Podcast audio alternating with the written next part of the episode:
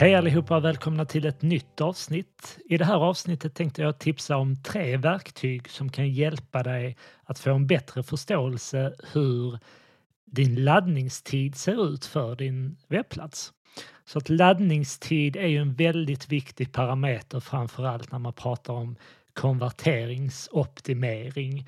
Alltså hur kan vi få fler som kommer in på vår webbplats att slutföra det målet som vi önskar att de ska göra. Här kommer laddningstid in i bilden och man har sett i flera undersökningar att när sidor laddas långsamt då är det helt enkelt fler som kommer att lämna webbplatsen och därmed får vi färre konverteringar.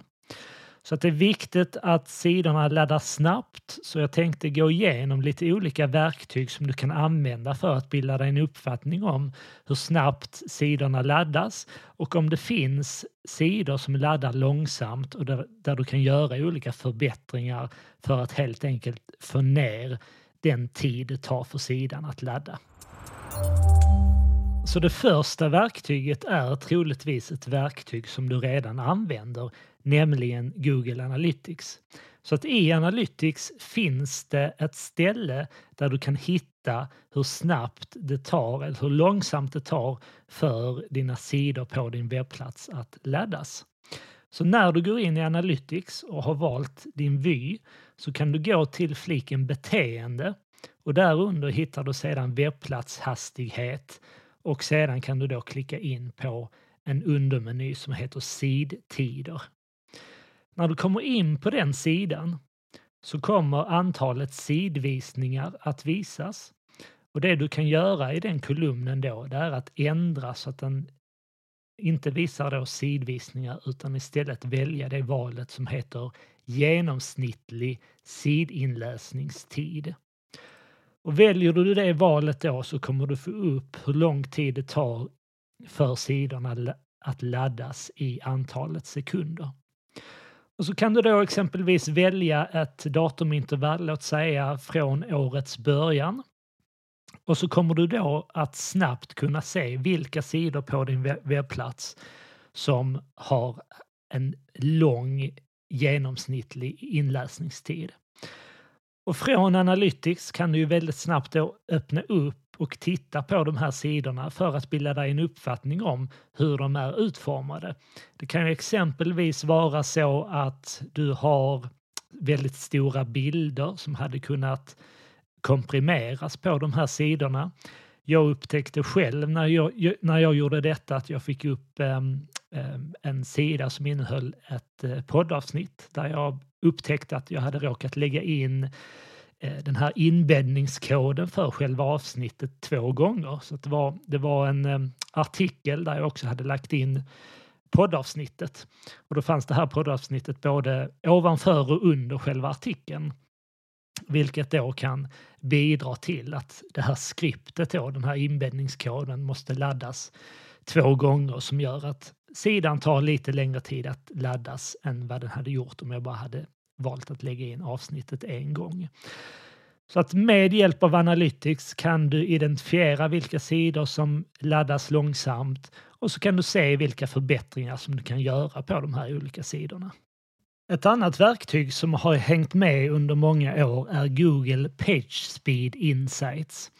Och det här är ett verktyg som är kostnadsfritt från Google och som ger oss betydligt mer, vad ska man säga, en mer, betydligt mer teknisk information om vad vi kan förändra på vår webbplats för att öka laddningshastigheten.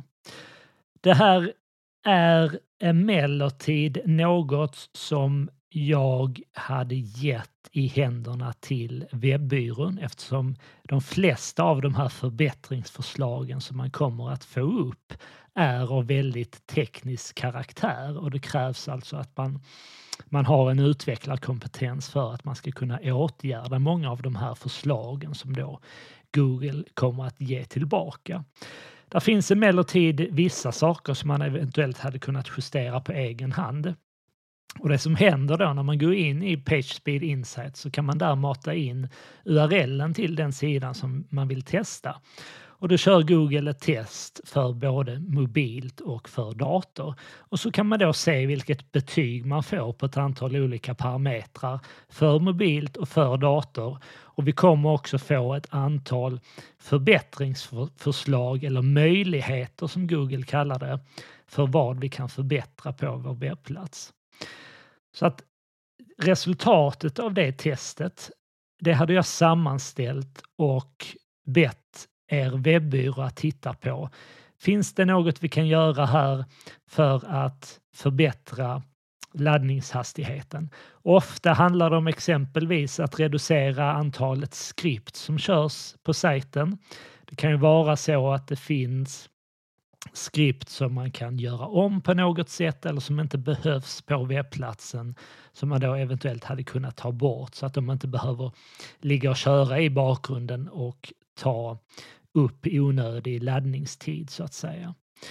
Så att kolla in PageSpeed Insights, jag lägger med länken i anslutning till det här avsnittet så kan du direkt göra ett test på din webbplats. Se ibland möjligheterna som visas om det är något som du själv kan redigera på din webbplats, exempelvis bildstorlekar.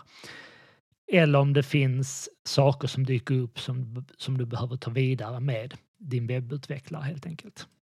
Ett tredje verktyg som jag har använt återkommande under åren heter Pingdom Tools.